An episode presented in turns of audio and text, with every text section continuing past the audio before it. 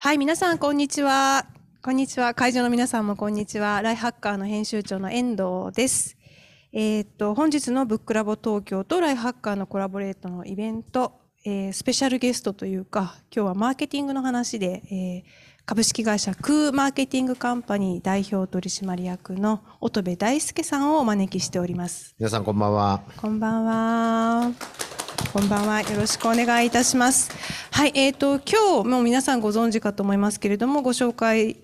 いたします書籍が、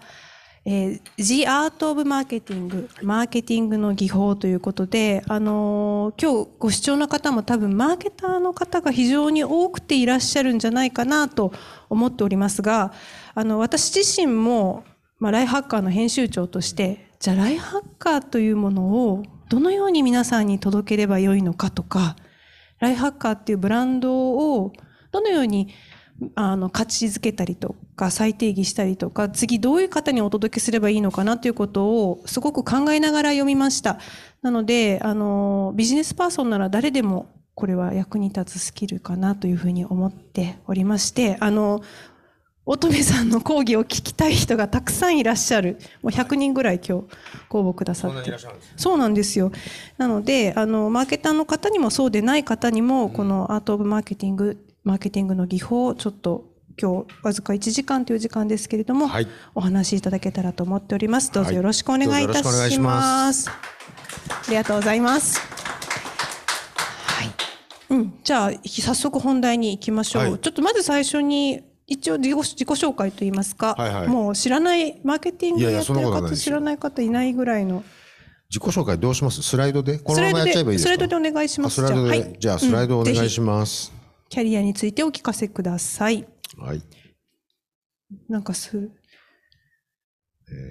ーはい、大概こういう時何か問題が起きるんですよね。はい。OK。お、来ましたね。来ました。はい。えっと、もともと ピーアンドジー という会社に勤めまして、うんはいえー、ここはブランドマネジメントをやる会社、うんえー、ブランドマネジメントやりたいなという人が多い会社ですけれども、はいまあ、ブランドマネジメントを始めた会社でもあるかもしれませんが、うん、で、えー、最後は、えー、ユーエス の、えー、本社がありまして、うん、でそこの シーエムオー の直下でちょっと働いたりもしつつ、これが後にいろいろいい影響をもたらすんですけれども、はい、で、えー、帰ってきてヨーグルトのダノンとか、うんはいえー、ユニリーバーのマーケティング ブイピー とか、うん、ちょっと日産行ってみたりとか、うんえー、最後は日本の資生堂で シーエムオー をさんねんくらいやりました。はいで、まあ、キャリア的にはバラバラに見えるかもしれませんが、うん、これはもう一通り全部ブランドマネジメントで、後半はマーケティングの組織構築をずっとやってきてます。うん、で、えー、にせんじゅうはちねんにですね、これは外付けでできるんじゃないかとか思って、うんうんえー、マーケティング戦略の立案とか、うんえー、ブランドの構築とか、えー、パーセプションフローモデルの実装、まあ、これは今日の話のメインですね。はいはい、とか、えー、マーケティング組織強化なんぞを、えー、ご支援してます。うんなるほど。はい。で、はい、ちょっとついでに言っちゃってもいいですか？どうぞ。ちょろちょろっとこの背景的な話。はいはいえー、成長をですね、人間の、個人のプロフェッショナルのあるいは組織の成長っていうのを、今みたいなキャリアバックグラウンドなので、いろいろ考える機会に恵まれたということもあり、はい、成長って何と、まあいろんな考え方があると思うんですけど、えー、成長とは、己を知ることだとかなんとか、そういう精神論もありますけど、うん多分客観的に考えると昨日できなかったことが明日できる、うん、これは成長の定義としてあの意義、意義があるんじゃないかと思いますね、はい、でなんでじゃあ昨日できなかったのに明日できるんだっていうと昨日持っていなかった手段が今日手に入るから例えば新商品とか、うん、新しいチャンネルとか、うん、新商品大好きですよねこれ直感的に昨日できなかったことが明日できるような気がする、はい、これは分かるからですよねと同時に有機的で長期的な成長のほとんどは、うん、多分こっちなんですよはい、知識、経験を知識に変えて、はいえー、成長する。はい。で、あの、ごねんめとじゅうねんめとどっちが優秀ですかなんて質問すると、うん、優秀かどうかは年数によらないなんて答えが返ってきがちですけど、ええ、同じ人のごねんめとじゅうねんめどっちが優秀ですかって言ったら、うん、多分じゅうねんめであってほしいですよね。そうですね。で、なんでじゅうねんめの方が優秀なんだっていうとこれなんですよ。経験があり知識があるから。うん、はいはいはい。だから明日優秀な自分を作ろうと思ったら、今日の経験を知識にちゃんと変えとかないと、一生懸命やるだけじゃダメよっていうことが多分ここからもわかると思うんですよ。がむしゃらにやるんじゃなくて、がむしゃらにもやるんだけど、けどそこから何を学んだかをちゃんと体得しとかないと、はい、これがまあナレッジマネジメントですよね、はい、でナレッジというのは、うんえー、何がその自分で体験しなくても得られるんですよね、知識は。そうですね、本読んだりとか、そうそうそうそうそう、まあ、学校行ったりとか、そうそうそう、二次体験って言いますけど、はい、これをたくさんその促してくるくる回せる組織というのは成長しやすい組織なんですよ。普通ごねんかかる組織、知識をいちねんで提供してもくれる組織ってきっと強い組織ですよね。強いですね。それをやろうと思うと知識は言語で伝播するので、うん、言語体系を整える必要があるんですね、はい、で、えー、戦略の概念をまとめてみたり、マーケティングの考え方をまとめてみたり、うんうんうんうん、その延長で今回こいつを書きました。なるほど、ね、はい。これがちょっと背景事情ですかね。はい。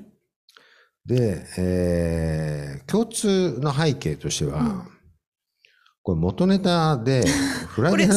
さんさつの共通の背景。そうそうそうそう、これ ピーアンドジー で非公式に金曜日の夜ろくじからやってたボランタリーセッションがあって、えー、今やったらこういろんな問題をはらみそうですけど。なんでですか？夜だからこんな時間になんかやっちゃダメじゃないですか。働き方改革的な。そうそう、改革的に、はいはい、その非公式なんですけどね。そうですね。だからこう出ようが出まいがどっちでもいいんだけど、まあ、じゃあ勉強会というか。そうそうそう、これ勉強会です、うん、にじかん続く、うん、でその後主催なさってたんですか？そうそう、これやってたんですよ。へー、えー、あの延べさんびゃくにんぐらい世に出てるんですよ。そこからですか？そうそうそう、ここのセッションから、ね、セッションから。そうそうそうそうそう。だから結構多くの人があの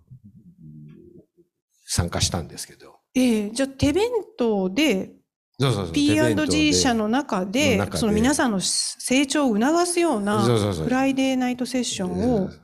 もう自発的にあさってた。そうそう、ななねんぐらいやったのか、もうちょっと短いか、ごねんぐらいはやったんじゃないですかね。ああ、そうなんですね、うん、そのそのモチベーションってどういうところから来るんですか？それはですね、はい、えー、っとね、スライドに順番があるので、あ、すいません、ごふんごぐらいに聞いてもらえると。はい、じゃあ、はい、行かせていただきます。で、内容はここで内容ですね。そうそう、内容はですね、うん、こんな内容だ、これで本に適合してるんですよ。はい。だから一応この順番でみっつ読んでもらえると、まあフライデーナイトセッション出たのと同じような。同じぐらいの、はい、これありがたいですね。同じような感じになるよ。多分同じよりは強いです。ですからあれからにじゅうねんぐらい経ってるので、うん、さらに濃くなって。あ、もう大進化。進化もして当時よりも、だから当時 ピーアンドジー で受けていた人よりも濃い内容をこれいくらだ、これにせんよんひゃくえんなんですけど、めっちゃ安い。だから当時言ってみればさんじゅうそこそこの私の知見しかなかったけど、うん、今もうごじゅうを超えてるので、うん、その後のにじゅうねん、もうその後のだから積み重ねたるや、もう比べるべくもない、実践の量たるやはずいや実際そうだと思いますけど、確実に。でこれらの共通、はい、いろんなそのスキームを提示はしてるんですけど、ええ、これ時間テストを超えてるんですよね。でにじゅうごねん使ってるので、今おっしゃってたさんじゅう代でやってた時プラスもうそれからずっとやってるから、まあにじゅう、さんじゅう、はい、にじゅう代の時から使ってるスキームが多いので、使ってるスキームをにじゅうごねん以上使ってるからいるんですよ、うんうん、で そ, そんな古いの大丈夫なのっつって、その古い部分は、えー削られていってるので、うん、生き残ってる部分だけにじゅうごねん生き残ってる、うん、あ、じゃあもう改善に改善を重ねて、そうです。だ例えば最新の自動車でも、なんならテスラですら、うん、一番初期型の、うん、T 型フォードと同じ要素いっぱいあるんですよね。あ、そうなんですか。タイヤがよっつとか、あ、うん、ボディの中に人間が乗るとか。おっしゃる通りです。屋根がついてるとかね、はい、ハンドルで操縦するとか。そうですね、これ全部同じですよね、うん、だから多分テスラをT 型フォードしか知らない人が見ても、うん、なんだこれはとは多分ならない。車だって思います。車だろうなーってことはなんとなく。そういう意味では、あのにじゅうごねん経っても、あれもひゃくねん経っても、基本的なコンポーネントそんな変わってないっていう意味では変わってないです。うん、で、えー、ごじゅう以上のブランドで多分適用してきてます。うん、いろんな領域の。はい、で、ここはあんまちょっと本に書くと品がないので書いてないんですけど、うん、延べごせんおくえんか、ひょっとしたらななせんおくえんぐらいマーケティング使ってるんですよ。これまでのね、ご経歴の中で、そうそうそうそう、いろんな会社でいろんなブランドの全投下、あの、金額を合わせるとこのぐらいにはなる。予算を合わせると、このぐらいでたた叩かれてきた、鍛えられてきたモデルだっていうことですね。だからこれが言ってみりゃ、スキームの開発費なので、はい、これを超えれるぐらい投下すれば、同じような強さのものができるかもしれないですけど、うん、まあでも強度テスト最強ですね。で結構 実, 実践を通して、でしかもこれは私だけがやったんじゃなくて、うん、私とご一緒したいろんな人たちが寄ってたかって改良してるので、まあこれプラス何百人のマーケターがヘドルという意味では、あの信用における道具だけではないかなと思います。うんうん、で今申し上げたみたいに、はい、その手法に依存してないので、うん、車のタイヤの数がよんこが結果的にベストでしたねっていうことが実践を通して分かったように、うんうん、屋根はあった方がいいですね、屋根はあった方がいいねとたまにないやつもあるけど、まあ、基本的に屋根があった方がいいねっていうのも分かったようにこう手法に依存してないんですよ。エンジンの形式とかに依存しないあの構造を持っているので、うん、汎用性も再現性もいい、うん、で、えー、連携とか共同するときには、まあ、持っておくといいですね。でごふんごに言ってたのはこれです。これモチベーション何っていうのは、はい、ぜひあの私の会社のビジョンミッションとも関連するんですけど、はい、どんなビジョンを掲げてるかというと、うん、普遍的で正当なマーケティング能力を一から作ると時間がかかっちゃうので必要な時に速やかに入手できる世の中になるといいなと、うんうん、はい、まああの私はアベイラブルなので、うん、えー、そういう世の中に貢献できるといいなというビジョンがあり、うん、はい、でそのために私が何をするかミッションとしては、うんうん、あのこの本の冒頭でアリエルの事例とファブリーズの事例が出てくるんですが、ファブリーズが今あのもうもうだいぶ超えてるけど私がまだいた頃にグローバルでせんおくえんぐらいの売り上げですね、はい、せんおくえんのビジネスマーケティングブランディングモデルを当時の日本のチームがまああのその基礎を作れたので、うん、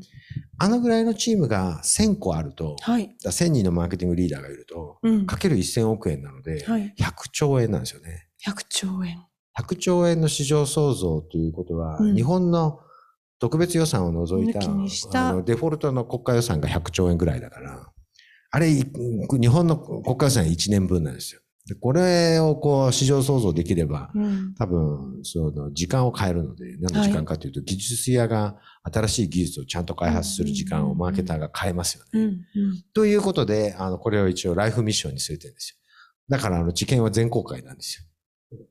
気前がいいこ, こ, こ, これをやらなきゃいけない。すごいでっかい夢ですよね。そのマーケティングってすなわち価値創造だから、その価値を国家予算レベルで創造できる人材を、なんか立派じゃないですか、それができたらね。いや、かっこいいです本当に。でもそれすごい日本の未来が明るくなる話題ですし、そういうふうにもう今ねイノベーションもいろんなところで活発に求められてますけれども、市場を作るとか価値を作るとかそういったところに貢献なさりたいっていうこう、まあ、ミッションを持ちというか、そうですね、うん、そこすごいこう熱くなりますね。なんかこういうのがあるとあのやりがい化しやすいですよね、うんうん、ご自身としても。でもすごく、でももともとその最初で ピーアンドジー でその人に教えるなんていう、まあ、面倒、面倒なことって言うとあれですけれども、それはね、でも一応 ピーアンドジー はデフォルトなんですよ、うん、やらないとあの出世できないんですよね、うん、あ、そうなんですか。そうそうそう、どんだけビジネスリザルトが出ても、うんうん、自分でビジネスリザルト出してるだけだったら、はい、リーダーじゃなくていいじゃないですか。はいはいはい、あの言ってみりゃあの最近あんまないかな、出てるのかな、あのあのアクション映画のランボーとか、ええ、ランボーになっとけばいいんですよ。ランボーランボーランボー部下いないじゃないですか。いないです。あんな上司でいたら大変ですよ。あんなあんな勢いであすっごい戦闘力高いんだけど、うん、部下ちょっとあんまあんま興味ないっていうのは、うん、ランボーとして、うん、あのああいう戦い方をあれですっごい立派だと思うんですけど、でもそうじゃないこう昇進をしていく時には、うんうん、あの貢献をしなきゃいけないんで、うん、組織に貢献。そうで、日本の会社がたまにあるのは、うん、昇進がご褒美になってることがあるんですよね、うん、よく頑張ったから次のレベルに行きますよ、うん、でもご褒美じゃないじゃないですか、はい、あ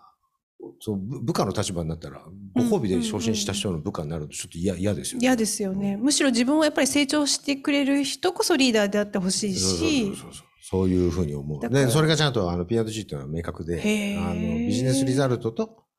組織貢献がないと昇進ができないです、うん。両方っていうことです。だからもう言ってみれば私がマーケティングディレクターになった時あれ一生懸命やったのが、ひょっとしたらそういう部分もあるんですよ。うん、仕組みとしてそれをこう促されているし、うんうんうん、余計なことしなくていいよっていうようなことは全く言われないし。うんうんうん、パフォーマンスだけ上げれば良いではなくて、やっぱちゃんと組織に貢献。でナレッジは共有していく。パフォーマンスの中に多分含まれてるんでしょうね。組織を動かさずにできる貢献って多分限定的なので、うんうん、そこすごい組織作りっていう意味でもすごく勉強になりますね。そうですよね、はい、その辺は多分そういう背景です。なるほどなるほど、という、はい、という自己紹介で、はい、の中から生まれてきたこちらの、まあ、書籍なんですけれども、はい、どのような方を読者として、まあ、言うまでもなくという感じもしますが想定なさってました、はい、あのちょうど次にそのスライドがありましたけど、うん、はい、まあ、マーケティング、うん、特にブランドマネジメントで、はい、えー、連携する必要のある人たち全員、うんうんうんはターゲットかなと思います。例えば、まあ、ブランドマネージャーですよね。うん、あと、ブランドマネージャーになる人ですよね。うん、それから、元ブランドマネージャーですね。うん、シーエムオー になったり、マーケティングの本部長になったり、あるいは、その先の社長になっていたり、うんえー、マーケティング予算が売上の いちパーセント か れいてんごパーセント しかないっていう会社であったとしても、はい、市場創造は多分やらなきゃいけないので、うん、あの考え方は理解できていると、あのマーケティング アールオーアイ なり、うんえー、いろんなものの効果と効率が上がっていくだろうなと思います。うんうんうん、あとですね、広告会社とかパートナーのアカウントエグゼクティブとか、うん、ストラテジックプランナーは、うんえー、知っといた方がいいです。もしクライアントがこのノウハウをお持ちのクライアントなんであれば、知っとかないと多分致命的です。うん、会話が成り立たない。成り立たない。うん、あとですね、意外にクリエイティブですね。はい。あの、さっきちょっとお話ししたんですけど。はいはい。これ言ってみれば設計図なので、うん、お家の設計図がよく分からずに、うん、インテリアコーディネーターやってる人って嫌じゃないですか。やばいっすね。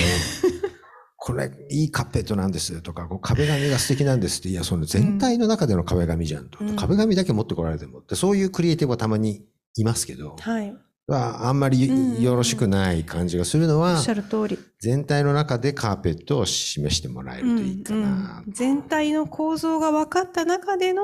この入り口のカーペットだから、この柄です。みたいなことがクリエイティブのサイドからも言えないと会話が成り立たないですし、だからこれ結構ビジネスやってる人で、ここにか課する人はすごく多い。課するというとあれですけど、私たちなんかは、あの、このクリエイティブに当たるところとか、あのメディアとしてすごくマーケティングの、あの、仕事と近いんですけれども、すごく勉強になりました。よかったです。はい。で、ここ、あの、今日、デジデイさんなので、こう書いてないですけど、うん、加えて営業とかですね。はい。ああ、そうですね、うん。営業とか、なんなら財務とかも、うん、あの、役に立つかなと思いますが、まあメインのターゲットじゃないですけど、あの、営業向け、財務向け、研究開発向けのくだりもあるので、うん、あの、マーケティングの人でこの本を読まれたら、その辺抜き出き、抜き出して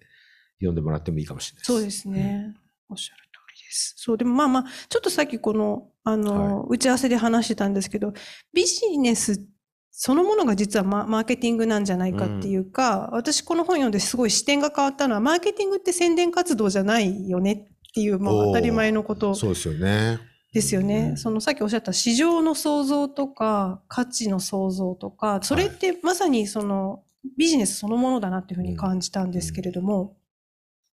そうですね。うん、その話ちょっとしますか？はい。あの、まあ、広告がマーケティングっていうのは、分かりやすいっちゃ分かりやすいんですけど、そのスライドをちょっと今日は持ってきてないですけど、うん、あの、野菜切ってる人に、はい、何してんですか？多分料理してますって言うんですよね。言いますね。うん、で、肉炒めてる人に何してんですか？多分料理してますって言うんですけど、うん、じゃあ料理をするというのは肉を炒めることか、多分そうじゃないですよね。うん、料理をするというのは食べ物をこしらえることじゃないですか。はい。同じように、広告作ってる人に何が仕事ですかって言ったらマーケティングですって言うし、えー、試作プロモーションやってる人に何が仕事ですかって言ったらマーケティングっておっしゃるんですけど、はい、それはね、肉を炒めたり、野菜を切ってるのに近くって、本質を食ってはいる話じゃないですよね。じゃあマーケティングは何するんだって言ったら、料理が、えー、食べ物をこしらえるように、マーケティングは市場をこしらえるんです。市場創造するのがマーケティング。で、野菜を切ったり、肉を炒めたりするように、広告を作ったり、試作活動をしたり、製品開発をしたり、フォーピー をコントロールしたりするのは、市場創造のためにやるんですね。うん、え、売るためじゃないの？うん、まあ、売るためなんですけど、最も効率よく売るために市場創造をやるっていう感じかと思います。うん、なるほど。そのスライドにちょっと飛びますか？はい。すいません。脱線させちゃってごめんなさいですが。どうやったら飛ぶのかな？あ、こうやってやればいいのか。あ、いってないね。ああ、こうやって進んでいくしかないのかな。こうやって進むの嫌だな。うん、じゃあちょっとこの話は。えー、えーっと、じゃあ市場創造の話に行きましょう。はい、市場創造の。じゃあちょっともう本題に、本題に移っていきましょうか。せっかくですので。本題？本題。パーセプションモデル。フローモデル？はい。パーセプションフローモデルそのものについて。うん、この、まあ、この本の中で最も、なんでしょう、主要なテーマといいますか、はい、あの、扱われているのが、パーセプションフローモデルという、これがその、さっきおっしゃったところの料理のレシピというか、全体の設計図にあたるものを、うん、描いて、うん、全貌を見通して、まあ、市場創造、マーケティング活動を行おうという考え方ですよね。はいはい、そうですね。で、うん、えー、まあ、だ言ってみればマーケティング活動の全体設計図なんですけど、はいはい、このパーセプションフローモデルを開発作成できるということは、すなわち、うんうん、全体設計ができるってことなんですよね。はい、で、えー、まあ背景事情としては、さっき申し上げたみたいに、うん、ピーアンドジー でもともと使い始めた道具だけなんですけど、うん、いろんな会社で試行錯誤をしました。はい、これは製品も違えば、ベネフィットもターゲット消費者もあるいは消費者の自我も違うし、うん、営業力も価格帯も購入サイクルもいろいろなんですよね。はい、でやってみて、うん、で、今大領域に広く展開できているのは、うんうんうん、まあ、日雑とか飲料とか化粧品とかは実際やっていましたけど、うんうんうん、その後医薬品、自動二輪、自動車、電力会社、放送局、ディーツーシー、そう、放送局、塾まで。塾まで。あと、お家ですね。住宅、住宅家電、アプリ。あと、ビーツービー ですね。意外に ビーツービー 親和性高いですね。へー。こんな感じ。あと、保険とかもやってるかな、はい、最近。あ、そう、これは本当に汎用性が高いですね。そうなんですよ。だから、これ、西雑の道具かって言ったら西雑の道具ではあるんですけど、うんうんうん、どっちかというとブランドマネジメントの道具なので、はい、汎用性は高い。ものだけじゃなくてサービスもいけるし。うん、どんな課題に対応するか。どんな課題に対応するかというと、マーケティングは、まあ、後からちょっとお話しますけど、うん、市場創造とはいえ、具体的にどうするのっていうのがちょっとよくわからなかったり、ブランドを構築したいんだけど経験が少なかったり、えーうん、経験が少ないと経験のため方がわからないですよね、うん。マーケティング アールオーアイ なんとかしたいんだけど、うん、やり方がよくわかんないとか、うん、プロジェクトを通してブランドチームを成長させたいんだけど、またどうやってとか、えー、他部門との共同を改善したい。マネジメントの口出しがやや非効率。うん、邪魔とは言わんけど。えー、試作の成功率、あるあるですね。あるあるですよね、うん。試作の成功率が低いか、あるいは成功してるかどうかも実はよくわからないとか、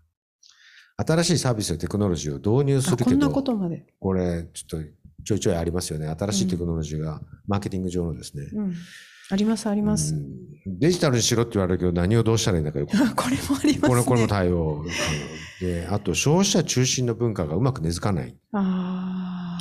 これ全部なんかいろんなよく聞く課題っぽいんですけど、うん、これ実はですね、えー、全体図がないっていう共通の問題があるんですよね。はいはい。全体図がなくて、それぞれのこの自分たちの専門性の窓から眺めているので、あの、うん、善意に基づく部分最適が進んでいっちゃうんですよ。うん、なので、この全体図を見せる。これ例えるなら、あの、何ていうの？高校、交響曲の楽譜みたいな感じで。はい、うん、ああ、いろんなパートがあるわけですね。そうそうそうそう。で、例えばシンバルの役の人に、うん、あなたはにふんさんじゅうびょうで一発当ててねっていう指示でもいいんですけど、うんうん、でもあなたの前に弦楽器が気分を盛り上げていき、うん、あなたのシンバルを合図に全管楽器が一斉に演奏を始める、その合法があなたのシンバルですって言われたら、多分ね、ちょっと違う打ち方ができるんじゃないかと思うんですよね。うん、それがこれです。だから全体が分かった上で自分たちの役割が分かれば、リビングの様子が分かった上で、玄関のカーペットを選ぶことができれば、うん、多分正しいカーペット選びができると思うんですよね。そうですね。そう。全体が分かってないと、和室なのになぜカーペットみたいなことが起きてるわけですね。そう、そう、色が綺麗だから、だからそういうことになりかねない。あるいは、はい、まあ、今の建築設計図、うんうんうんうん、で、えー、これをですね、その一人握りの天才が、あるいはもう、こう、よく慣れた、うん、えー、老舗のジャズバンドがアドリブで演奏するような時には楽譜なくてもいいんですけど、うんうん、あうの呼吸。そう、あうの呼吸。あるいは、あの、自分一人で犬小屋作るぐらいのことだったら、うん、一人ならできる。うん、もうなくてもいいかも。うん、なんだけど、なんかもうなんなら合唱団付きのオーケストラ演奏するときに楽譜なしって多分ほぼ無理ですよね。あれいろんな人が巻き込まれている建築でも多分、はい、設計図なし、ね、うん、設計図なしでは無理ですね。これびっくりするぐらいマーケティングこれやってるんですよね。犬小屋作るような気分でビル建てようとするっていう。高層マンションとか、ね。そうそう、初めましてなのにアドリブで演奏を始める。危険すぎますね。その比喩が、メタファーがすごいですね。これはうまくいかんだろうと。うん。や、でもやっちゃってると思います。やっちゃってるんですよ。で、大事なのは、これを消費者中心にできるんですよね。うん、このフローがあれば。あ、何を基準に描くんだ、試作とか製品とか、うん、会社の都合でもなく、会社の都合とか、この材料が余ってるからでもなくやりがちだけど材料ドリブンとかではなく、モノドリブンではなく消費者ドリブンでやれるっていうのが重要です、うん、多分こんな質問が出るんですけど、そうこれ私も思いました。カスタマージャーニーとどう違うの。カスタマージャーニーなんてのはよく聞くんですね、私たちの仕事の中でも、ね、うん、見たことない人もあんまりいないし、うん、そう、その顧客がどういう道筋で購買行動してとか、そういう話なんで、どう違うんでしょうかこれ、うん、あのこれから読む人は結構もう種明かしをポロポロしてる、うん、ネタバレが読んだ時になんかがっかりする可能性があるので、なんかそれは自分で味わいたいという方がもし聞いてらっしゃったらですね、うん、適宜あの音量をオフにして自分でミュートして、はい、そうそう、あの適当なタイミングでこういやいや自分で管理していただいて、はい、類似点は左がパーセプションフローですね、はい、えー、消費者を中心にマーケティング活動を描写しているという意味ではよく似ています、うんうん、似てます似てます、えー、時間軸ではない、うん、消費者を中心にしている、はい、ですね。だからマーケティングカレンダーと両方とも違うのはそこです、はい、それから、えー、記述の対象が消費者の変化を描いている、これもあの共通点ですね、うんうんうん、なので部分部分の計測を可能にするっていうのも共通点です、うん、だからその購入までにいくらかけたのかとか、うん、再購入までどうなってるかとか、うんうん、何をやったら口コミしたかみたいなことが分かるっていうのもまあ同じかもしれないですけど、う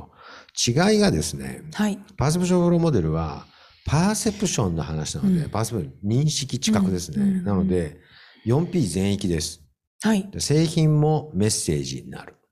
だけどえー、カスタマージャーニーはですね、基本的にはプレイスとプロモーションが中心なんですよね、うん、はいはいはい、そうじゃないやつもあるかしたら、まあたまにはあるけれど、うん、ほぼない。表に出てる行動を、そうそうそうそう、表に出てる行動をトラックしているから、うん、カスタマージャーニーだけど、中で起きてる変化を追っている、中で起きてる変化を、心頭の中で起きてる変化を描いている、うん、なるほど、パーセプションフロー、はい、なので何が違うかというと時勢が全然違うんですよ。カスタマージャーニーマップは過去から現在の消費者行動をぜとして、うん、はい、そこにどう沿っていくか、マーケティング活動が、うんうんうんうん、を描く、あるいはそのどう沿わせるかっていうアプローチであるのに対して、はい、パーセプションフローモデルは、うん、こういう市場創造をしたいので、うん、こういう行動をこれからしてもらいたいっていう未来の消費行動を描くんですよね。これが大きく異なる。未来のパーセプション、未来の設計図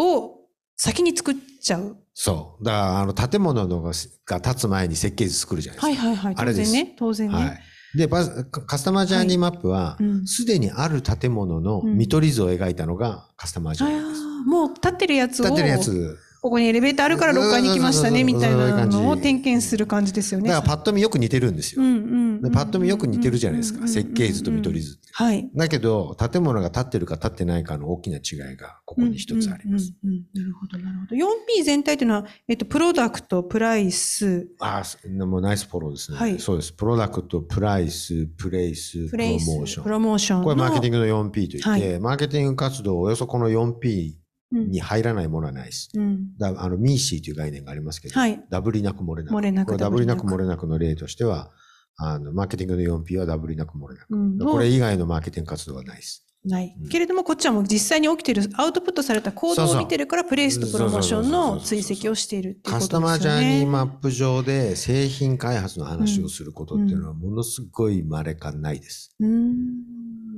なるほど。ここでもすごい大きな違いですね。そうなんですよ。よく似てますけどね。はい、だからそれは設計図と見取り図が似てるのと同じ感じですね。で、これがひょっとしたら最も致命的な違いかもしれないですけど、はい、あの、これまあまさにあの、準カモさんに教えてもらった感じもあるんですけど、うん、アリエルとアタックのカスタマージャーニーを書き分けてみろっていうお題が出ると、うん、ものすごく困るんですよね。おー、どちらも潜在で。どちらも潜在で、実はカスタマージャーニーマップは一緒なんですよ。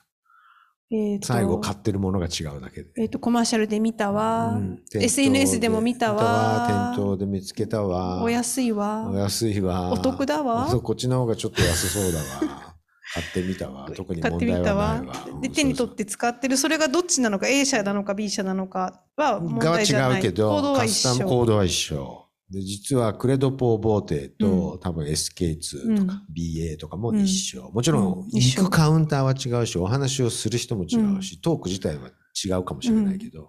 行動は一緒、うん、でこれ何がいいかというと、そんなカテゴリーごとになっちゃってるやつが、これ何がいいかというと、競合と並べて書いたときに自分たちが負けてるところはよくわかるんですよ、うん、なぜなら構造が一緒だから、うんうんうん、だからそこを改善するっていう意味では効率改善の道具としてすごく秀逸だと思います。うんうん、だからあの上位互換ではないので、はいはい、あのパーセプションフローモデルの作るのがしんどいので、うん、あの上位互換ではないです。その代わり何ができるかというと、はい、ブランドごとなんですよ。アリエールのパーセプションフローモデルと、うんえー、アリ、アタックのアリエールとアタックのパーセプションフローモデルをそれぞれ書いて、うん、同じになることは絶対にないです。なぜならベネフィットが違うから。でこれベネフィットの描写ができるんですよね。カスタマージャーニーマップはパーセプションの記述ができないので、なんで買ったかっていうのはすごく反映させにくい。わかりました。まあだからちょっと化粧品で言うと エスケーツー とクレドポーの認識違いますもんね。一緒なわけないですよね、うん、違うから違うブランドとして成立してるはずで、うんうん、ソフィーナと エスケーツー も違えば、まあ、これが他の歯磨き粉でもいいし、うん、何、そうそうそう、何でもそれはいけるわけですけど、うん、そうなんですよ。だからカテゴリーごとのカスタマージャーニーマップとブランドごとのパーセプションフローモデルだと何が異なるかというと、うん、効率改善するカスタマージャーニーマップに対して市場創造するパーセプションフローモデル、うん、あるいは差別化をするパーセプションフローモデル、うんうんうん、ここの部分がちょっと大きく違うかな。これを使い間違えるともったいないかもしれないです。はい、ちょっと分かった気になってなって分かってなかったところだったので、はい、非常にクリアになりました。ありがとうございます。この質問も、ね、もちろんね、いろんな例外はありますけれども、うん、はいということで、はい、そうですね、今ちょっと概要というか大体イメージが分かったんですけど、はい、最もこのじゃあパーセプションフローモデルに関して、はい、この読者の方に強調してここだけは押さえておきたいみたいなポイントって何か終わりでしょうか。うわマジか、それまあいろんなところ押さえておいてもらいたいと思いますけど全部読んでねだしとっても面白いんですけど、えー、そしたらですね、もうこれちょっと続けていっちゃうと、うんはい、なんで機能するんだこれがっていうので答えておくとですね、うんうん、機能する理由がみっつあります、はい、これ構造的にみっつの要素で成立してるんですけど、うん、一番上に戦略書いてあるんですね。はいはい。で、えー、戦略がまずいと、うん、どんだけ頑張っても成功を基本しないので、うん、あのうちは戦略はないけど戦術で頑張るみたいなことを言う人たまにいるんですけど、それって間違った治療方針でガンガン手術してる感じなのであのどんだけ手術上手な人でも切っちゃいけないとこ切ったら、うん、そうですね、健康になるわけがないですから、うん、基本間違いの戦略はダメです、うん、あの勝てることがたまにあるんですけど、なんで勝てるかというと敵の自損事故が起きた時ですねで、えー、だから戦略がちゃんとできていて、はい、左の方に消費者、消費者サイド、右側の方にマーケターの働きかけがあるんですけど、うんうん、ここがこう目的に対して資源がちゃんとあてがわれ、消費者の行動をちゃんと把握でき、はい、マーケターの働きかけを振り返れるので、うんうん、何がいいかというと修正できるんですよね。これがあると。でこれがないと外れたことは分かるんだけど、うん、どこに外れたかが分かんないから、うんうんうんうん、に発目の命中率が上がらないことがありますけれど、これがあればどこで外れたかが分かるから、うん、に発目の命中率はいち発目よりも多分良くなる。それがあの重要な、うん、あの理解かなと。うーん、まと狙ってるポイントを明確化できるっていう感じですかね。そうですね、うん、これ本当になんか私惜しげなくこの本の中でこれ例文ですし、ダウンロードするテンプレートもあって、なんかこれ一度書いてみるだけでも何かこう課題が見えてきそうな気もいたしますね。そうですね、あの自分のブランドについて書くよりも、うんうん、多分何とか練習として自分の購買をこれでなぞってみると、消費者側をやってみる。そうそうそうそうそう。それみんなでやってみてもいいかもしれないです。うん、最近何かを買いました。はいはい。うん、それどういうふうに買ってきましたかっていうのを、はい、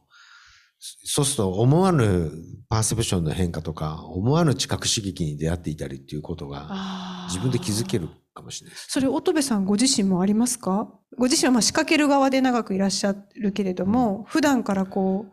なんか買っちゃった時に、さすがに最近はあまりやってないですけど、うん、でもあの大概何か発見はありますよ、今でも。あのその購買行動の振り返りっていうのはナラティブにやることも多いですけど、うん、もちろんナラティブでも全然問題ないですけど、うん、ナラティブだと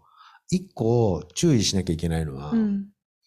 ナラティブは自分語りなので印象に残ったところが強く出がちなんですよ、はい、そう無意識のところは拾えてない感じ。そうそうそうなんですよね、うん無意識のところ拾いにくいので、これだと無意識拾わざるを得なくなってくるから、うん、フォーマットにあるので、うんうん、あれなんで俺これ欲しいと思ったんだっけっていうのを、うん、つまびらかになりやすいと思います。そうそうそう。だからそれでこう何度か練習してから自分のブランドを書かれるといいかな。うん、いやそれすごいね。私もこれこれこの視点で自分の購買行動をちょっと見るだけでも、どれだけ自分がそのマーケターの方が考えたストーリーにハマるとね。そうそう、術中にハマってきたのかっていうことと、どういうふうに価値を生み出しているのかっていうのを、こう物事のこちら側からも見れるような感覚があって、すごくね、これは勉強になりました。これでも別にそのなんていう、うん、こうコントロールしてるとかっていうわけじゃないと思うんですよ。あ、そうですそうです。うん、そのやらしいことじゃなくて。受け入れてもらいやすい提案をするっていうことはないかと思うんですよね。そうそうそうそう。で、むしろそのベネフィットのところに気づかせてあげるというか、うん、あのなんでしょうね、まあ、まさにおっしゃってた価値創造の設計図っていうところがすごくね、うん、感じさせられます。市場創造の話しますか。はい、お願いいたします。ちょっと一瞬あの画面を変えていただいて。はい、そう。つまり既存、さっきちょっと出てきましたけど、既存の市場の再創造とか価値の創造をしていくということですよね。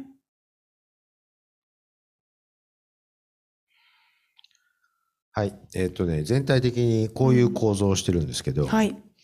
えー、まずあの何ていうおよそほとんどの購買行動は、うんえー、市場創造であれ、えー、新しく買ってもらうときはですね、何かを買うのをやめて新しく買ってもらってるんですよね。うん、でいいものとか魅力的なものを出すと市場創造できるんですけど、はい、あたかもなんか新しい市場がボコッとできたみたいな印象があるかもしれませんが、うん、新しい市場ができる、そういう意味で新しい市場ができるときって所得が増えてないと、うん、そうならないですよね。そうですね。で、ほとんどの新市場は実は何かの入れ替わりなんですよ。という意味では何かを今使ってる状況があるんですよね。うんで何かを使っている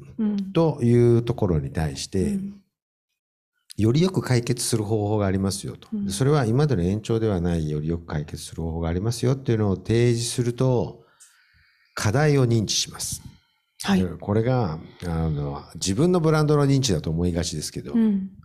あなたのブランドを知る理由なんかないんですよ、消費者には。だから自分のブランドの認知を高めることにお金を使うのは実はあんまり有効ではないかも、うん、むしろ自分のブランドを探してもらう動機づけをすれば、うん、課題を解決したいので探してくれると思うんですよね、うん、なのでそれをここでやります。だからこの認知というのは課題の認知、はいうん、だからそこはブランド名を連呼していろんなところで露出するとかではなくて、うん、そうそうそう、それはやってもいいけどやってもあんまり意味はないかもやったからといって購買にはつながりにくそうですね。知らないと買わないけど知ってるから買ってるわけでは多分ないですよね、うんうんうん、確かに。であのアイドマとかアイダとか、うん、最近はもうちょっと違う名前のもありますけど、うんはい、あれがそもそも破綻しかかってるのは、うん、インタレストもないものに興味もないのに、うん、アテンション払ったことあります最近、うん、ないですないですよね。ないです。だもうあの時点で A の次に I が来てる時点で多分ちょっとおかしいんですよ。興味があるものには注意を払うかもしれないけど、うん、だそういう意味ではここで示している現状というのは今使っているものを通して何に関心があるのかなって示しているのが一番上の箱です、はい、でそれに対してリフレーミング、ちょっと意味 の, あの掛け替えをするのが一つ目の知覚刺激で、ここで市場創造が起こるんですけど、はい、この市場創造の原理っていうのを、はいマーケティングやってる人は多分ちゃんと理解しておくといいかなと思うんですが、はい、実はこれがマーケティングの公式な定義です。マーケティングとは企業及び他の組織がグローバルな視野に立ち、顧客との相互理解を得ながら公正な競争を通じて行う市場創造のための総合的活動である、うん、これ知らんですよねこれ、まあ、これまさに認知が足りてない状態かもしれないですけど、これ日本マーケティング協会がこの定義を承諾してます、うんで、日本マーケティング学会も多分一時これはあの掲げてたように思いますけど、うん、重要なとこだけ切り抜くとここですね。マーケティングとは市場創造である。でたまにマーケティングの定義といえば、うん、それはアメリカマーケティング協会だろうと、うん、マーケティングとは顧客、依頼人、うんうん、パートナー、社会全体にとって価値のある提供物を創造、伝達、配達、交換するための活動であり、一連の製造してプロセスであると、うんうん、これめっちゃ正しそうに聞こえるんですけど、うん、もちろんこれは正しいんですけど、それはまあアメリカマーケティング協会ですからね、うん、でもこれお友達と冗談言い合ってるのってここに含まれそうですか？まあパートナーパートナーとってくだんない冗談だとしても、うん、話で聞いてもらって笑うだけの価値があればそれは価値のある提供物ですよね、はい、その冗談を言い合ってるんだから伝達あるいは交換してますよね、うん、でその活動だからこれ友達と冗談言い合ってるのがマーケティングになっちゃうんですよね。含まれちゃいますね、うん、ダメじゃないけど、うん、そんなこと言い出したら社会活動の中で、うん、ここに当てはまらない社会活動ってほぼなくないですか？それをもってしてマーケティングの定義って言われてもダメじゃないけど、もちろんね権威のある団体だから、でもこの通りやってもいいマーケティングには多分ならないという意味では日本マーケティング協会はよく頑張ってると思います。市場創造だと、はい、新市場を創造したり既存市場の再創造したりするわけですね。でこれじゃあ市場創造ってなんだっていうと、ここは多分重要で、いい商品の定義が変わった時に市場が創造されます、はい、これちょっと実例見てみましょう、うん。車には普遍的なニーズっていうのがあるんですけど、うん、例えば自己予想だったらこんなんですよね、はい、家族で出かける車が欲しいな。きゅうじゅうねんだいにはステータス性や高級感が欲しかったので、うんえー、すなわち重要属性は静粛性、うん、静かとか乗り心地がいいとか、はい、なのでいい車はセダンでした、はいえー、クラウンがよく売れた、カーオブザイヤーを取った、うんうんうん、これにせんねんだいになると凸型がこう四角形になって、うん、四角い車が増えましたね。ワンボックスとかね、うん、ミニバンとか、うん、物より思い出セレナとか、うん、で子どもたちが楽しめるといいなということで室内空間が広くなってワンボックスが売れたのがにせんねんだい、うん、そうですね。でこれを見てまあまあ何、はい、その消費者の趣味が変化しているのでその変化を追いかけなきゃいけませんよみたいなことを言う人がいますけど、もちろんそれは間違いでもないんだけども、うん、これどっちかというとですね、こういう捉え方も可能です、はい、消費者が解決したい問題、すなわち家族で出かける車が欲しい、うん、これは普遍的なんですが、はい、マーケターが働きかけると、うん、ステータス性が子どもたちとたす楽しめるといいっていうふうに課題が明確になるんですよね。で問題は同じなんだけど課題がここで変化しました。でこれは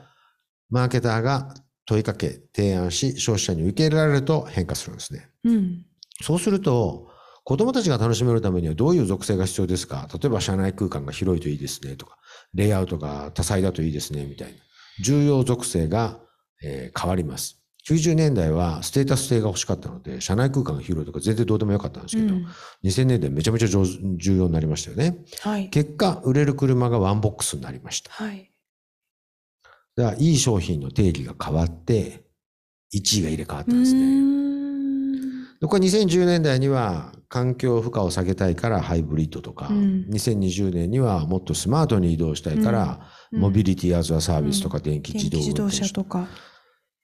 というのが市場創造の仕組みです。で、これは車みたいなもんだけじゃなくて、うんえー、洗剤みたいな、うん、洗剤みたいなもんも同じように起きてるんですね。はい、これ今のところ例外が見つかってないので、はいえー、皆さんの市場でもぜひ確認してみてください。今の消費者が欲しい属性のいち、に、さんを競合よりもよりよく満たしたらいちいになれるんじゃないかと多くの人は思いがちだし、うん、私も昔そう思ってましたが、はい、その方法でいちいになったブランドは古今例がないです。どうも。じゃあいちいになるには、いちいになるには市場創造、そうそう市場創造、属性の順位転換をしていい商品の定義が変わった時にいちいが入れ替わるんですよ。うん、今のところ例外がないです。ひょっとしたらよく探したら黒い白鳥もいるかもしれないけど、うん、よく探しても見つかってないので、うん、いないかも。いるかいないかはどうでもいいけど、白鳥は白いもんだという前提でいてもいいぐらいには、この方法が多分いちいになる近道だと思います。うん、もう、もうたくさんのご経験の中でそれをご覧になってきて。私だけじゃなくて、これ、あの、いろんなその、うん、あの元部下、孫部下、ひ孫部下、いろんな人が探してくれてるんですけど、一向に見つからないので、多分これでいいんじゃないですかね。うん、で、説明力も強くて、大統領が変わるときとかもこの原理で説明できるんですよ。あの、オバマさんが大統領になった時、はいはいはい。あの、えっと、オバマさんから、えーえー、とトランプさんになった時に、うん、あれオバマさんが設定したいい大統領の定義を、うん、クリントンさんとトランプさんがどっちがよりよくミートしたかっていう話じゃなかったじゃないですか、はい、アメリカファーストなんていう新しい属性が出てきちゃったんですよね、うんうんうん、だからあれいい大統領の定義が変わりました、うん、アメリカファーストの大統領がいい大統領で、この前の大統領選の時にはまたそれ入れ替わったんですよね、はい、トランプじゃないっていうのが重要な属性で上がってきたんですよノット非トランプ。これはものすごく強力な属性です。なぜなら、うん、トランプは一切その属性は持てないので、あの属性がいい大統領の定義になった瞬間に、だ、あんまり多分みんなバイデンさんに投票したくなかったかもしれないんだけど、うんうんうん、トランプじゃないっていうのがいい大統領の属性になっちゃったらもう、もうしょうがないですよね。ということで、これは大統領選とかにも使えるスキームなので、ぜひ皆さんのマーケットでも見てみて。汎用性が高く、だからつまりいちいになろうと思ったら、もう市場を作るっていうところを仕掛けていかないといけないってことですね。そうそうそうそう。自分用の市場を作ろう。で、これはいちいだけじゃなくて、はい、じゅうにいぐらいからさんいになるときにも使えます。で、じゅうにいぐらいのやつがさんいになるときには多分市場を切り取って、ちょっとちっちゃめの市場を切り取って持っていけばいいと思うので、そんな使い方もしてみて。うん。はい。ますますそれねワクワクするというか、はい、市場創造の話のところまで来ましたが、うん、でこの本の中でちょっとそれますけれども、このだいいっ章の開発の背景のところでね、若き乙部さんがチャレンジしていくところのストーリーがなんかこうドキドキするんですよね。毎日吐いてましたよ、もう機械で吐いてました汚い話だけど今振り返るからだけれども、難易度の高いブランドをちょっと半ば押し付けられてじゃないけどやる手掛ける羽目になって、まあ運が良かったんでしょうね、こんなんやらせてもらえて。そう、とってもだから今もう除菌っていう言葉は聞かない日がないですけれども、除菌っていうベネフィットを、そう、これもあの、まあ、除菌だったらできますよっていうふうに アールアンドディー が教えてくれたということはありながら、うん、同時にその前のその前の話は本には書いてないんですけど、うん、その前の私のアサインメントは、えー、薬用石鹸ミューズだったんですよ。ほう、うん、で私が唯一使えたマヌーバーが除菌だったっていう話で、それは戦略的には正しいんですよ。一番自分がその有効に戦える資源を前面に出すことができたという意味では、うん、まあ、それしかなかったっていう問題はありつつ、うんうん、でたまたまそういう機能もあの使われてはいなかったんだけど、訴求できるに十分な機能が追加さ、うん、あの持ってたんですね、もともと。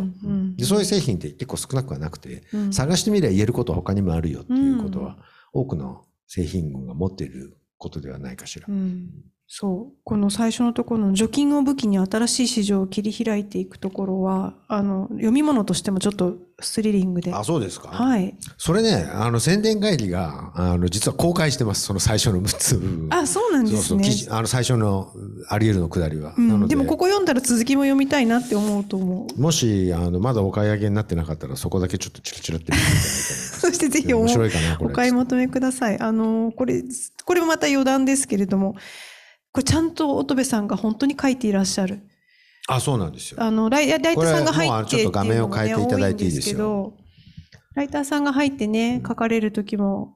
ね、こういうことってすごく多いんですけど、うん、もう一字一句全部乙部さんがご自身で書いていらっしゃっていて、そうなんですよ。で、その、なんていうか、地位は脇肉踊るじゃないですか、ちょっとワクワクする文体に。ちょっと邪魔なんで消しましょうね。さっきちょっとね、あの、で、この文末のね、資料のところに、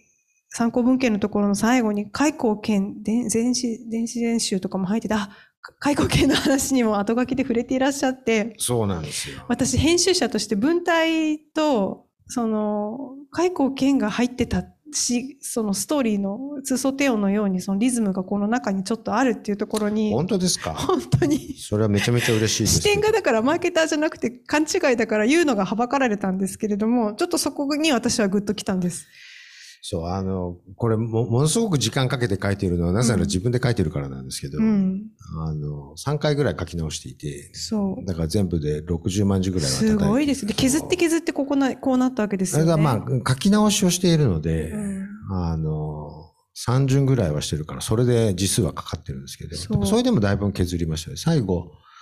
最後多分さんじゅうまんじぐらいをじゅうごまんじぐらいにしてるから。うん、すごい。だからでも 全, 全量で言ったら、ちょっとあの最後にも書いてるんですけど、うん、ろくじゅうまんじ叩いてじゅうごまんじなので、いやだいぶ精米率ならぬ精字率は にじゅうごパーセント ぐらいですよ。だいぶ純米吟醸ですね。大吟醸ですよね、これ削って。いっそ大吟醸って言えるまでは削ろうって編集者と頑張りました、うん、本当に。だからそういう読む楽しみもあるし、そのアートオブマーケティングの由来が孫子の兵法からそうそうなんですよ。これあのなんか背景っぽく書いてますけれど、うん、The Art of Marketing、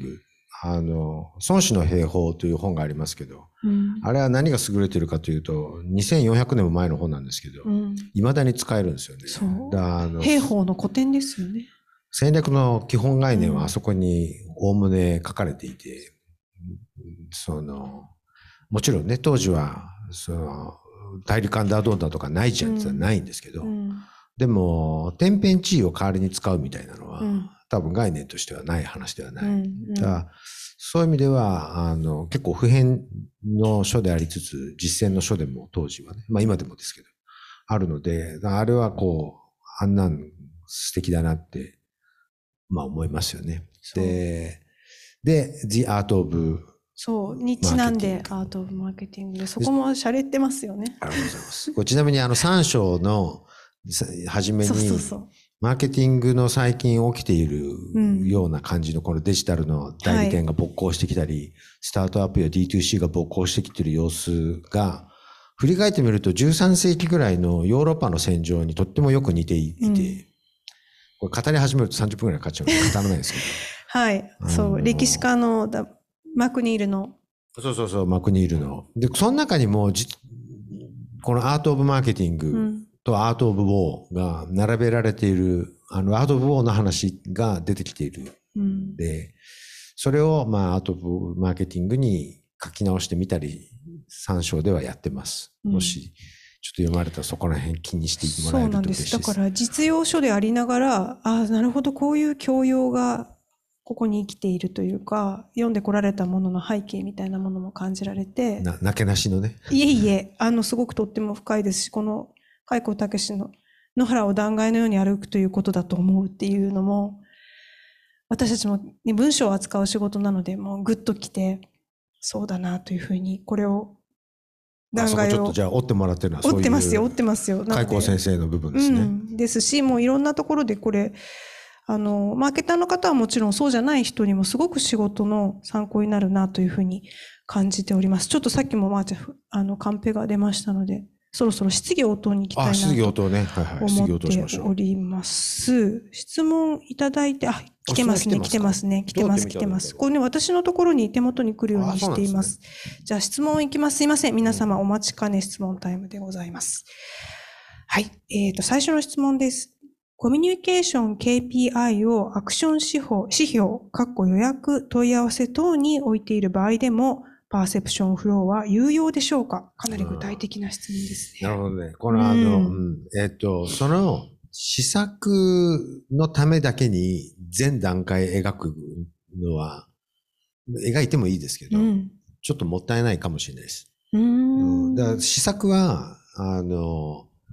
視覚刺激の一つなんですよね。はい。だからその全体像はそのブランドを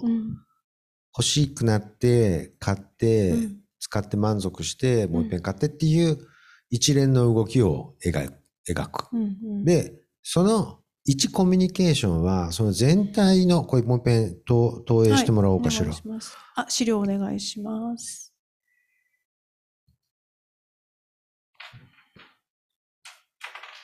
映らないかなあ、刺して刺してますよ、刺してますよ。まあいいや、えっと、うん、そのいくつかの施策の全域がここで出てきますけれども、うん、はい、この中の一つがそのコミュニケーションなんですよね。ここにそのおっしゃっている ケーピーアイ がきっとここにくっついてるんでしょう。はい、うん、なので、あのー、活動ごとにパーセプションフローを描くんじゃなくて、うん、ブランドのパーセプションフローの中にそれぞれの活動が入ってくるような描き方をされるといいかなと思います。うん、なるほど。まずは全体。からっていうことですね。はい、えーと、次の質問に行きます。はい、それぞれのパーセプションを変えるために乙部さんが参考にするものなどはございますか？どうしても都合のいいシナリオを自分で作ってしまいそうなので教えていただきたいと思いました。えーと、書籍影響力の武器以外にもありましたら教えていただきたいです。えーまあ、さっき申し上げたみたいにこれ自分の購買行動を振り返ってみたりすると、うんうん、あ、人間ってこういうふうに反応するものなんだなっていうのが、うん、多分ちょっと客観的に見えるんじゃないかしら。うーん、うん、それあのいくつかやってみると見えることは多いと思います。うん、でそれ以外だと、まあ、さっきの影響力の時もそうだけど、はい、えー、行動経済学とか認知心理学とか、はい、社会心理学とかは役に立つことが多いですね。はい、あ, あとあのマーケティングの各種手法も知らないよりは知ってた方がいいかな。うんうんうん、そうですね。まあ、じゃあ自分の経験も振り返りつつ、まあ、勉強せよっていうことでしょうか。そうですね。あのね、ちょっともう一遍映してもらって、はい、勉強するときに、うん、これがなんとなく頭の中に入っていると、どの部分について今勉強してるんだろうが分かるので、これあの組織で運用するときにその知識共有のプラットフォームで使えるんですよね。で、まあ、本の中にも書いてあるんですけど、これある会社でこれ競合演習に使っていた時代があって、はい、どういうことかというと A ブランド B ブランド C ブランドって似たような感じの、まあ、それがシャンプーでもヨーグルトでもあるときに、うん、A ブランドのマーケティング活動家で書く、 B を書く C を書く、うん、で合宿とかして発表させるんですよね。うん、そうするとマーケティング活動全体戦略も含むこれをさんじゅっぷんぐらいで理解できちゃうんですよ。競合、あのと隣のブランドの部分をねロールプレイしてみる感じ。そうそう。で、うん、これ説明した後に、はい、えー、A ブランドは B ブランドの競合の立場で B は C の C は A の競合の立場でこのパーセプションフローを邪魔するっていうエクササイズをにじかんやる。お互いじゃあブランドマネージャー同士というかチーム同士になり合って。そうそうそうそうそうです。で、えー、身内で手の裏を全部知っている状態の同僚のチームが作ったえー、カウンタープランを無効化できるぐらい強力なプランであれば、うん、多分実際の競合にもやられにくいと思うんですよ。そういったエクササイズもなんでできるかというとこれ知識共有のプラットフォームでもあるからですね。だからラーニングをその本を読んだりとか時もこれどこに当たりそうだろうとどの知覚刺激について今研究してるんだろうっていうのが分かるとあのー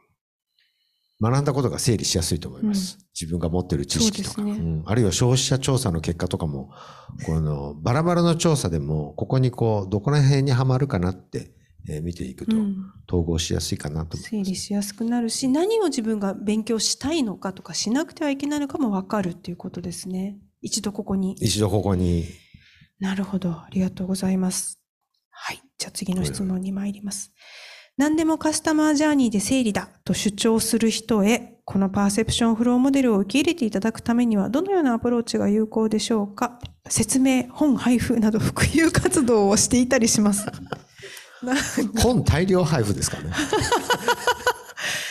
はい、じゃあ、えっと、ブックラボ東京でお買い求めくださいなんて言ってみたりして。えっと、多分、ハッとするかもしれないのは、はい、うん、競合のカスタマージャーニーと自分のブランドのカスタマージャーニーを書いてみたときに、うん、あれこれ差別化すごくしにくくないっていうふうに思うかも。で、その前提として今の消費者に適合させても、うん、これ結構あちこちで頻発するジレンマですけど、うん、消費者の言う消費者を理解するというのと、うん、消費者の言いなりになるというのは根本的に違いますよね。はい、で何が悪いかというと消費者の言いなりになると期待を超えられないんですよ。うん、だから喜びも満足もないんですよね。うん、だから理解はするんだけど、うん、超えなきゃいけないんですが、うんうん、えー、その消費者理解を、えーうん、するのは言いなりではない、うん、でカスタマージャーニーはどっちかというと言いなりなんですよね。うんうん、今の消費者の行動を是として適合させていくので、うん、わかります。なのであのその方法だと期待をすごく超えにくいですよっていうのはあのお話ししてみる価値はあるかもしれないです。そうですね。まあだから両方書いてみたら差異が分かりますよね。うん、例えばですけど、そうですね、あ、競合のと書き分けてみる。うん、分かります分かります。なんか私たちみたいなメディアの仕事ってカスタマージャーニーじゃなくて実はパーセプションフロー型というか。未来の読者ってこうじゃないかって仮説に向けてちょっとメディア作っていくようなところがあって、でそこに、まあ、いらしてくださった読者の方がどういう気持ちになるのかということを考えて、とても楽しいと思います。じゃあコンシューマーリサーチいらないのかってそういうことじゃないですよ。それでやらなきゃいけないんだけど、今欲しいものを聞いて、うん、さんかげつごに出しても、うん、なんか時代遅れな感じのもんが出てきたっていうふうに見えるので、わかりますわかります。さんかげつごに出すんだったらさんかげつごの、うん、期待に応えなきゃいけないから、やっぱ言いなりだとやりにくい。そうなんです。で、言いなりだと、まあ、これメディアで言うと残像っぽくなっちゃって、手垢がついた何か発信をしてるみたいに、そうですね。そういう表現されますよね。はい、うん、なってしまうので、無意識に多分考えていたことがそこにあったなというふうに、まあお話を伺って思いました。はい。次、最後の質問です。重要な属性は新しい価値をお客さんへ提案をして反応を見ることでわかるものなのでしょうか？重要な属性。わかります。あの、ちゃんと正しく聞けば。例えば今の状態、例えばさっきの、あの、ものより思い出、うん、ね、あの、ワンボックスになるときに、はいはいはい、今、喜んでクラウンとかグロリアとか乗ってる人に、うん、これどうですかっつっても、やっぱそういらないって多分言うと思うんですよ。うんうん、そういう聞き方は、あの、アイデアを、なんていうの？あの排除するようなやり方なので、うん、それでは多分うまくいかないんですけど、うん、そのなんで自動車が欲しいんでしたっけ、いやご家族で出かけるんだよ、じゃあお子さんも楽しい方がいいですよねっていう、その水の向け方をしたら、うん、いやいやその関係あらへんと、俺がもうあのステータスあって運転できればそれでいいんだっていう人あんまりいるかもしれないけど、うん、ちょっとそうは言いにくいですよね。なるほど、子供も確かにそうだよね、うん、でそうなってくれればきっと可能性のある属性なんじゃないかしら。うん、なるほどなるほど、うん。だからその黒か白かでパンパンって分かるもんじゃなくて、うん、文脈の提示を、なんでそういうそれが欲しくなりうるんだ、なんであなたはこれを乗るといいことが起こるんだっていうのがちゃんと説明できれば、あの次にくその、うん、あの重要になっていく属性っていうのは見えるんではないかなと思います。明確に見えてくるということですね。ありがとうございます。今のここまでがオンラインでいただいたご質問なんですけれども、はい、会場のお答えになってるかしら。足りないっていうコメントがあったら、足りないっていうコメントがあったらぜひこちらにいただければと思います。はい、はいはい、今日会場にもねお客様がお越しなので、会場の方でご質問が終わりの方いらっしゃいましたらぜひいかがでしょうか。あ、えーと、じゃあ先に挙手をくださいました。真ん中の方に。マイクお願いします。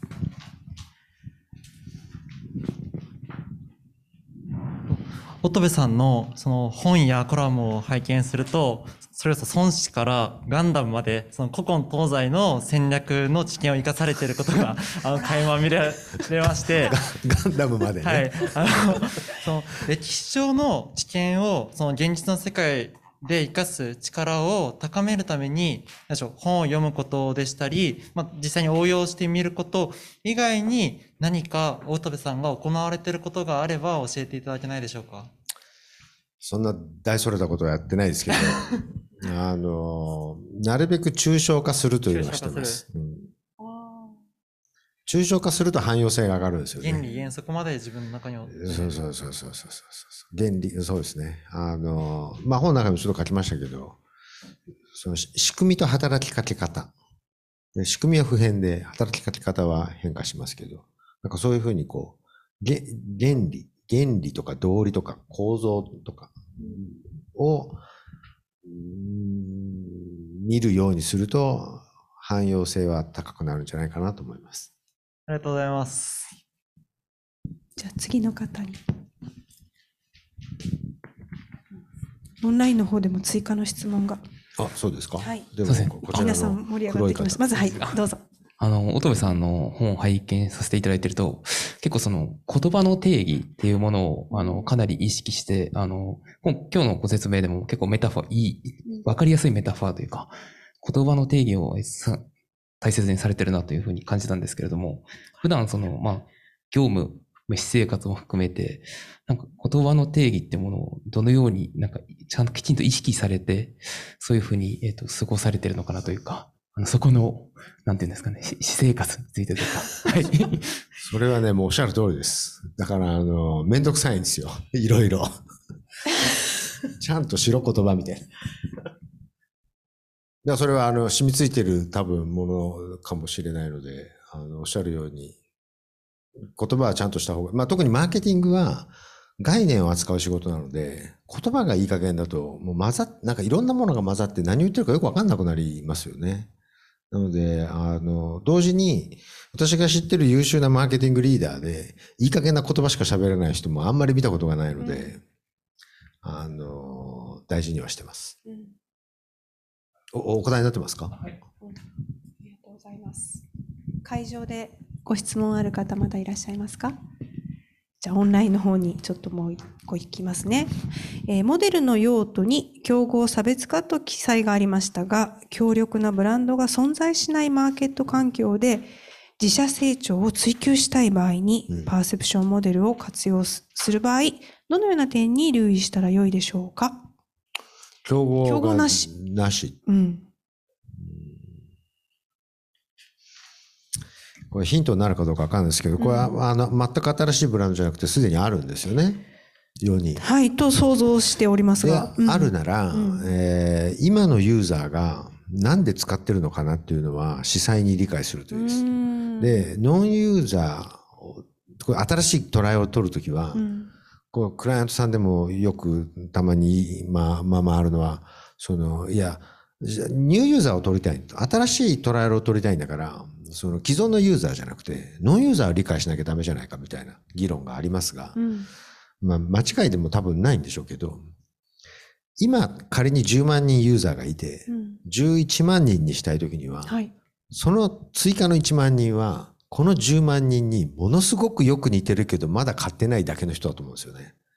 だから、ロイヤルユーザーを確実に把握できていると、誰に声をかければいいかが分かるので、うん、外しにくいはずなんですよ。確かに。だからロイヤルユーザーを詳細に把握することで、うん、ロイヤルユーザーのコピーを作っていけばいいんです。トライアルを増やすというときは。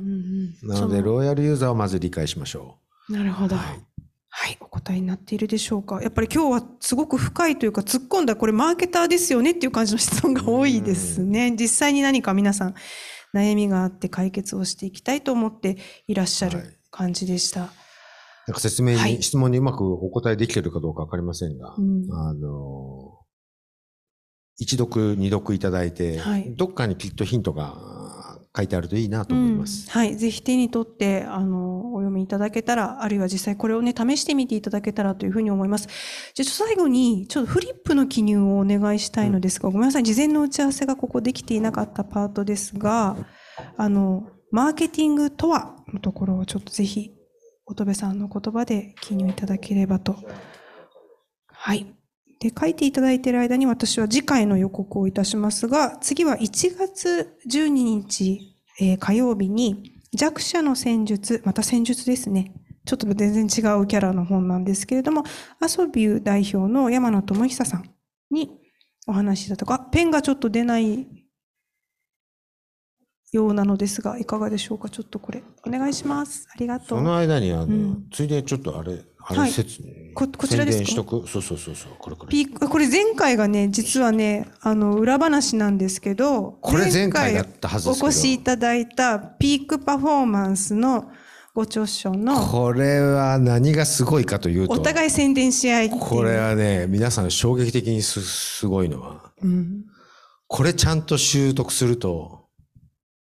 これを新幹線で読み切れるんですよ。しかも鹿児島から青森までかかっても著者の私でも多分無理です。実話ですよね。でもね、実話です、うん、あのエネルギーをちゃんとピークに持っていく術をご存知の方がね、これをちゃんとやると、あれをここから大阪行くまでの間に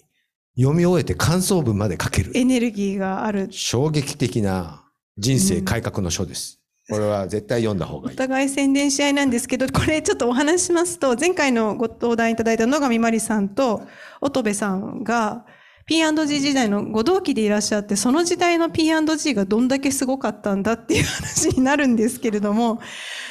はい、あの、前回に続き今回も、なんでしょう、もうお二人に、ピーアンドジー ご出身のお二人にお話しいただいて、ビジネスに関するというか、働く人が身につけておきたいスキルをにかいれんぞくでお話しいただいて、今日実はこの会場に野上さんもお越しくださっています。はい。言ってもらう本読めとか。はい。ということで、あの次回はじゅういちがつじゅうににちに開催いたします。はい。はい、見えてますか？はい、マーケティングとは？マーケティングとは、もうこれは公式の定義で市場創造です。えー、売れる仕組みを作ることとかっていうのは、うん、あれは猫は可愛いものであるっていうのと一緒で、ただの記述なので、うん、あの、あれは定義ではありません。でこれ定義として、はい、これが、あの、日本マーケティング協会が言っている定義なので間違いありません。うん、はい、上ね。で、市場創造するには具体的に何をするんですかというと、属性の順位を転換して、うん、いい商品の定義を変えれば、いちいは取れると思います。はい、言葉の定義にうるさくて、ややめんどくさい。乙部さんがもうこれでっていうことをおっしゃってますので、吟味を重ねたので多分合ってると思います、うん。マーケティングというのは市場創造ですということでした。今回ね、すごい本当になんていうか、目から鱗って陳腐な表現で編集者として良くないなと思うんですが、大変学びがありました。良かったです。はい、ありがとうございました。皆さんどうもお付き合いいただきましてありがとうございます。ありがとうございました。